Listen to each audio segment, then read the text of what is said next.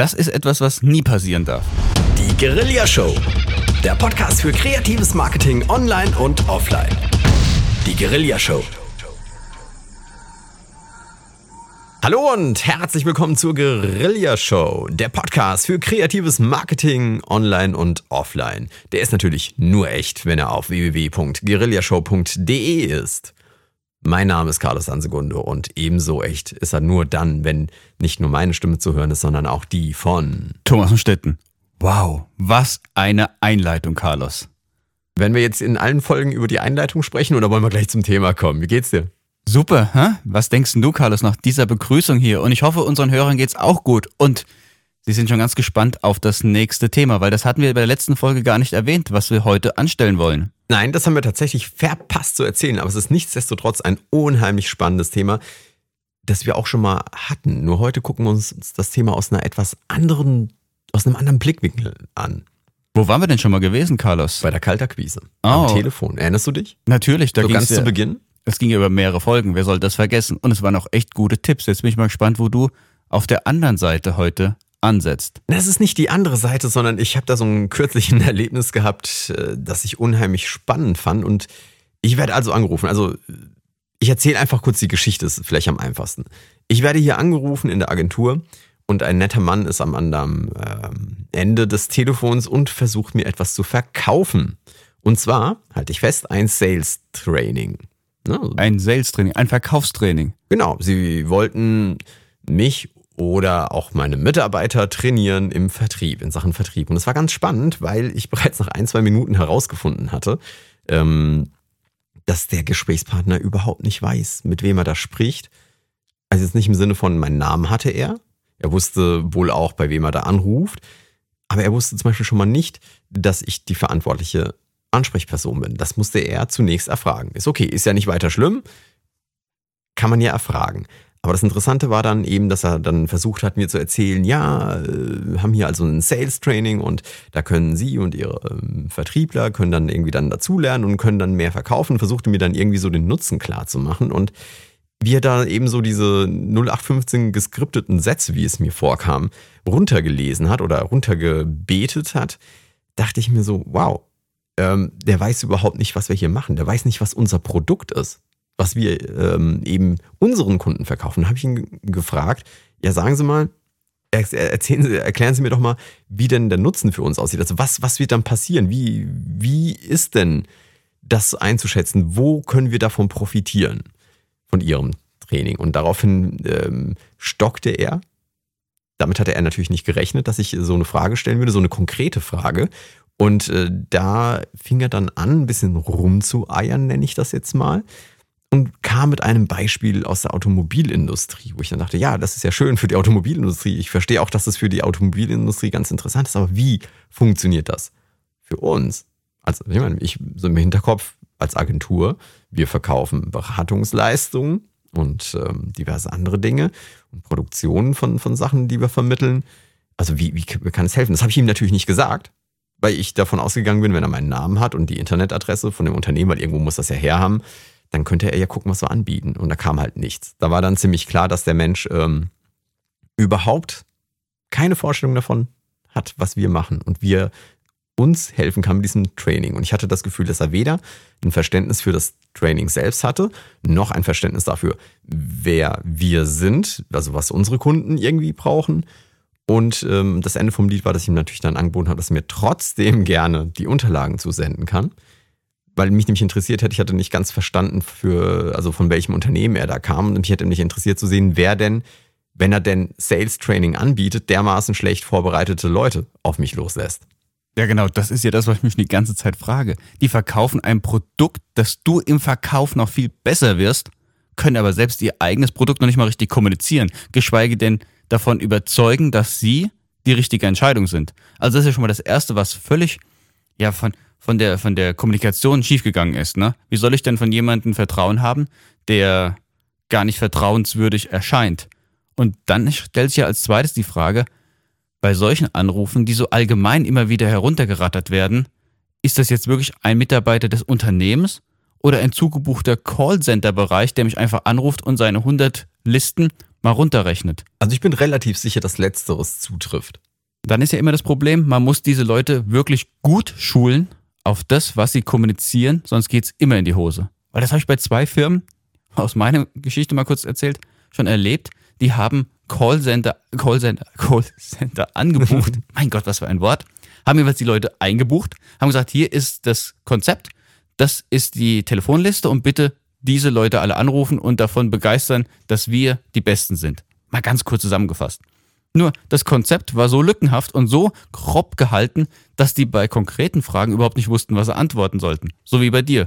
Und dann ist natürlich am Ende kein positives Ergebnis für dieses Unternehmen herausgekommen, weil es sind ganz wenig Leute wirklich zu dem Entschluss gekommen, dieses Unternehmen brauche ich für uns. Weil es war gar keine Überzeugungsarbeit da, es war einfach nur ein Runterlesen von Informationen, die halt wirklich punktuell dastanden. Und wehe, man hat denjenigen am Telefon mal unterbrochen, wie auch bei dir, der hat völlig den Faden verloren.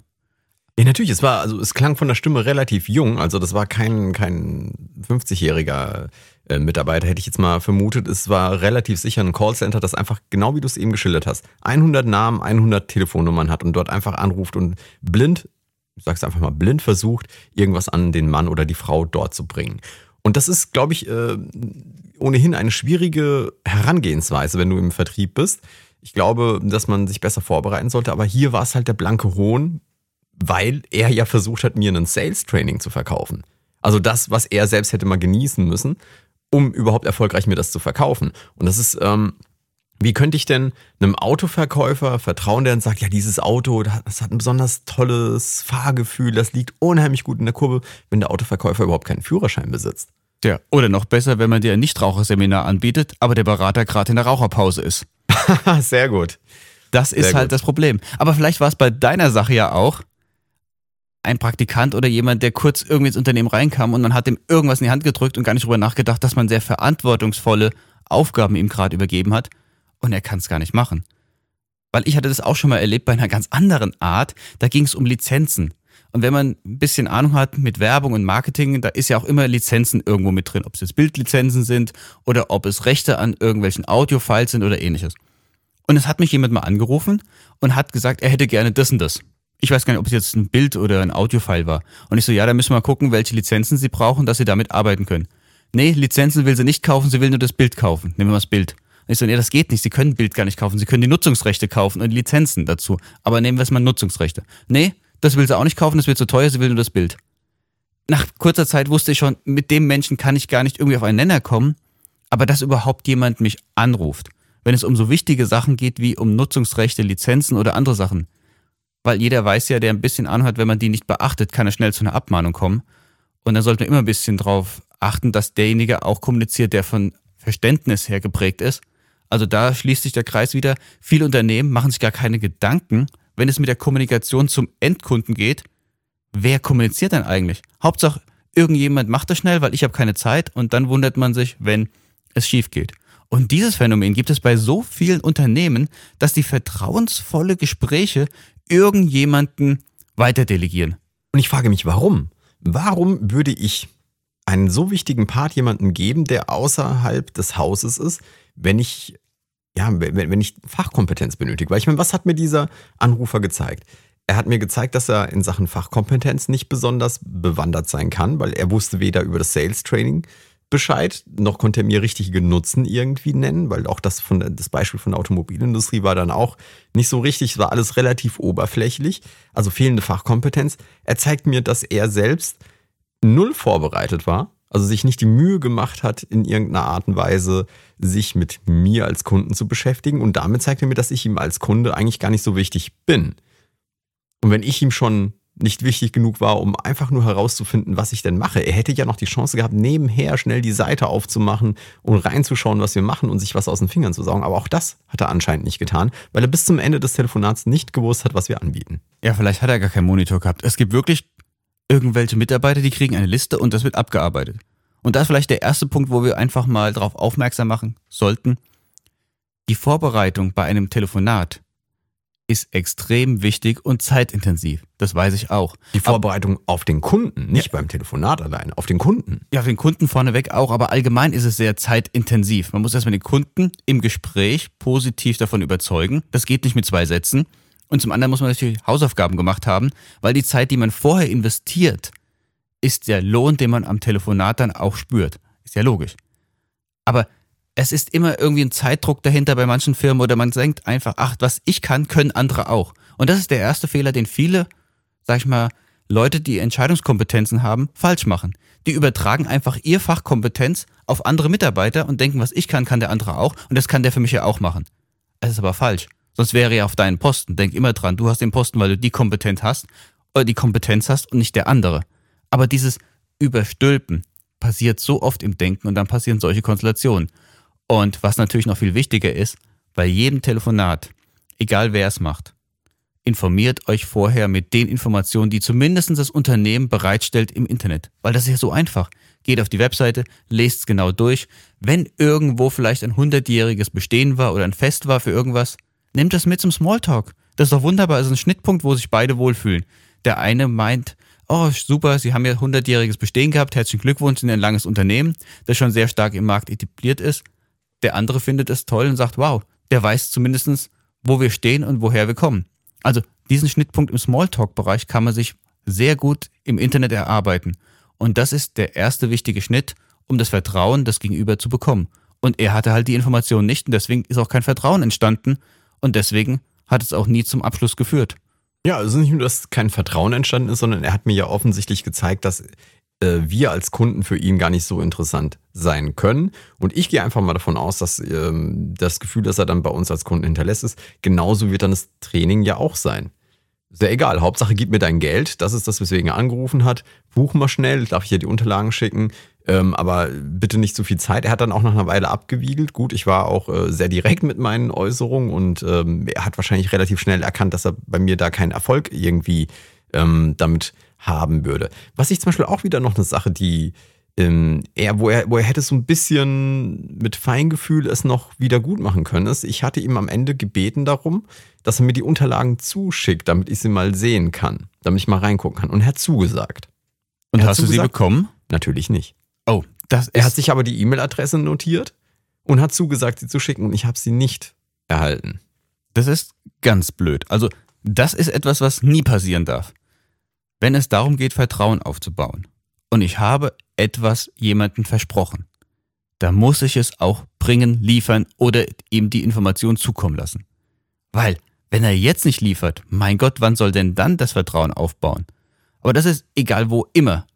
Es gibt ja sowas wie den ehrenwerten Kaufmann oder auch andere Bereiche. Das ist gar nicht dumm. Also eine gewisse Art von Vertrauen da einzubinden in seine ganze Kommunikation ist ein ganz wichtiger Faktor.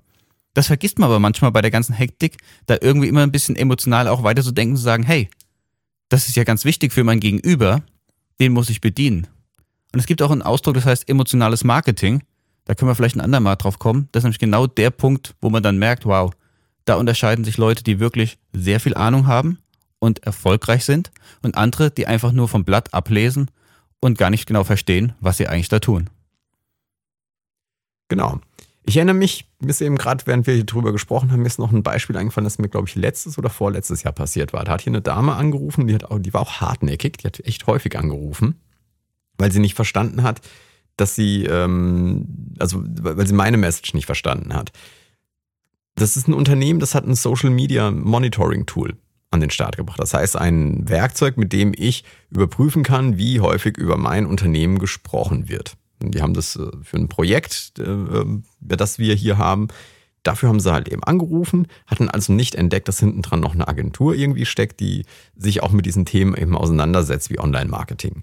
Und die Dame rief bei mir an und wollte mir eben dieses Social Media Monitoring Tool, das hätte, ich habe 300 Euro oder sowas im Monat kosten sollen. Ich weiß es nicht mehr. Vielleicht, vielleicht waren es auch nur 100 oder mehr. Ich weiß es nicht. Ist ja auch egal. Die wollte mir eben dieses Tool, das gerade brandneu war, das war brandneu am Markt und die wollte mir das eben verkaufen. Und ich sage, okay, ich gucke mir das äh, mal an, rufen Sie in drei Tagen an, weil ich genau zu dem Zeitpunkt mich tatsächlich irgendwie mit Social Media befasst habe und es wäre durchaus interessant gewesen, wenn das Tool gepasst hätte. Nur dieses Tool war eben so brandneu, dass äh, keine Informationen drin waren. Zu meiner Branche gab es keine Mitbewerber also zu der Branche des Projektes, nicht meiner Branche, zur, zur äh, Branche des Projektes waren keine Mitbewerber drin. Es waren auch generell total wenig Leute. Und wenn, waren das halt Unternehmen, die, äh, keine Ahnung, wie Mercedes-Benz oder, oder BMW und solche. Also die Größenordnung, die waren dann da drin vertreten, aber eben diese kleineren Geschichten nicht. Insbesondere die Branche, die es betroffen hat, nicht. Und das habe ich dann der Dame, als er das zweite Mal angerufen habe, ich versucht auch nochmal zu erklären. Ähm, erstmal das, was das Tool da bietet, in der Art und Weise, wie es das bietet, kann ich relativ einfach mit eigenen Mitteln ohne dass ich das äh, Tool eben benötige. Da stimmt das Preis-Leistungs-Verhältnis schon da nicht. Abgesehen davon ist niemand drin vertreten. Aber die Dame hat fünf, sechs Mal angerufen und hat aber genau dasselbe Problem gehabt, dass sie nämlich nicht verstanden hat, was dieses Tool überhaupt macht, im Grunde genommen. Das heißt, sie war kein Techniker, sie war einfach nur eine Verkäuferin. Sie war absolut nur eine Vertrieblerin, die für dieses Unternehmen versucht hat, neue Kunden heranzuschaffen und das eigentliche Produkt nicht verstanden hatte. Und dann sind wir in dem Bereich, wo sich der ganze Kreis schließt. Personalschulung ist ein ganz wichtiger Bereich in jedem Unternehmen. Genau dann, wenn der, wenn der Mitarbeiter anfängt, nach außen zu kommunizieren. Und Kommunikation ist gleich Vertrauen. Und da schließt sich der Kreis wieder. Wo soll Vertrauen entstehen, wenn ich nicht weiß, was der andere wirklich am Bedarf hat? Wenn ich jemanden extern beauftrage damit, dass er mein Produkt verkauft, dann muss ich mir die Zeit vorher nehmen, wie du es gerade eben schon erwähnt hast, um diesen Menschen so lange darin zu schulen, dass er wirklich versteht, was er da verkauft. Wenn ich in diesem Bereich von äh, Online-Tools unterwegs bin, dann ist das ein sehr erklärungsbedürftiges Produkt und häufig treffe ich auf Leute, die unheimlich viel Know-how in dem Bereich eben haben, meinetwegen bei Social Media oder Online-Marketing oder was es auch immer da draußen an Produkten gibt. Also ich treffe auf Leute, die eine gewisse Fachkompetenz eben schon mitbringen. Und dann kann ich niemanden hinstellen, der kein Verständnis für das eigentliche Produkt hat. Also ich muss auf jeden Fall dafür sorgen, dass die Leute das Produkt wirklich, wirklich verstehen. Ich glaube, sie, man muss dafür sorgen, dass die Leute auch das Produkt der Mitbewerber verstehen. Man, man ist ja selten alleine in einem Markt und wenn doch, dann brauche ich auch keinen Vertriebler, dann kommen die Leute zu mir. Die müssen also auch verstehen, was, was bietet die Konkurrenz an, worin sind die besser, worin sind wir besser? Und das andere, wieder auf das erste Gespräch zurückzukommen mit dem Sales Training, Vorbereitung ist absolut wichtig. Wenn ich jemanden als potenziellen Kunden haben möchte und kein 0815-Produkt habe, das ich für 5 Euro im Supermarkt kaufen kann, sondern ein Sales Training, ich, ich habe ja nicht mal gefragt, wie, wie viel es am Ende kosten würde, aber ich vermute mal, im vierstelligen Bereich ist das locker angesiedelt gewesen. Dann muss ich mir auch die Zeit nehmen, eben zu schauen, wer auf der anderen Seite ist und wie mein Produkt für diesen anderen tatsächlich funktioniert. Und das muss ich dann schaffen zu formulieren. Und darauf, dafür muss ich sorgen. Denn am Ende bleibt ja nur übrig, sowohl dieses äh, Social Media Tool als auch die Leute, mit denen du jetzt eben zu tun hattest, die konnten das Vertrauen nicht aufbauen. Und wenn sie das nächste Mal aufrufen, ist es nicht nur, dass sie kein Vertrauen haben, sondern sie sind sogar im Minusbereich gelandet. Korrekt. Und es gibt noch einen Bereich, den ich gerne anführen möchte. Intern erstmal klären, wer für was zuständig ist. Weil was auch kein Vertrauen bringt, ist, wenn jemand anruft, hat eine Frage und wird erst fünfmal weitergeleitet und am Ende habe ich doch keine richtige Antwort. Das heißt, genauso wichtig wie die Vorbereitung, wenn jemand einen anderen anruft, ist auch, wenn man einen Anruf bekommt, dass die Sekretärin oder der, der zuerst den Anruf entgegennimmt, auch genau weiß, wo muss ich jetzt diesen Kunden mit dem Problem wohin verbinden. Weil nichts ist nerviger, als wenn man ein Problem hat und wird erst fünfmal im Haus intern weiter äh, weitergereicht und am Ende stellt sich raus, der entscheidungsträgende Mann ist vielleicht gar nicht da oder er ist gerade unterwegs oder er ruft vielleicht zurück. Da hat man ganz schön lange Zeit verbummelt und ist genauso frustriert wie sonst. Also in beide Richtungen denken. Die Kommunikation nach draußen und die Fragen, die reinkommen, müssen auch klar kanalisiert werden. Erst dann funktioniert Kundenbindung. Richtig. Und wer sich mit dem Thema Kaltakquise am Telefon noch ein bisschen auseinandersetzen möchte, das müsste mit der zweiten Guerilla-Show begonnen haben und dann, glaube ich, fünf Sendungen lang gegangen sein. Also da sprechen wir ganz ausführlich drüber, wie man sich darauf vorbereitet, worauf man achten kann, wie man die Gespräche irgendwie richtig anfängt. Ähm, ist eine Menge Information drin. Ja, reinhören, uns mehrmals die Woche auf die Ohren hauen, dann seid ihr fit, ne? Genau, mehrmals die Woche, ähm, wer es kann. Diesen hat wer, die wer die Zeit hat, sagen wir es mal so, wer die Zeit hat dafür. Ich würde sagen, Thomas, wenn, hast du noch irgendwas zu, zu dem Thema? Ansonsten würde ich jetzt äh, einfach auf kommende Woche verweisen. Das mache ich auch. Wir gehen auf die kommende Woche und alle freuen sich auf die nächsten sieben Tage, wo sie alles erstmal umsetzen können und dann sind wir wieder direkt bei euch dabei. Genau. Nächsten Dienstag früh gibt es die äh, kommende Sendung der Guerilla Show. Mich interessiert nochmal eine Frage an die Hörer loszuwerden. Lieber Hörer, welche Erfahrung hast du denn mit Kaltakquise am Telefon auf der Seite des Kunden gemacht? Also nicht du machst die Kaltakquise, sondern du bist der Kunde, der angerufen wird. Was gibt es denn da draußen für Stories? Ähm, vielleicht auch Horror-Stories, vielleicht auch positive Stories, wo man positiv überrascht ist. Das haben wir, haben ja auch schon viele positive Beispiele gehabt in den vergangenen Shows und das würde mich mal interessieren, was unsere Hörer da zu sagen haben. Ja, prima, da freuen wir uns drauf, ha? In dem Sinne, das war die Guerilla Show auf www.guerillashow.de mit Thomas von Stetten und mir, Carlos Sansegundo. Bis dann. Ciao. Die Guerilla Show. Der Podcast für kreatives Marketing online und offline. Die Guerilla Show.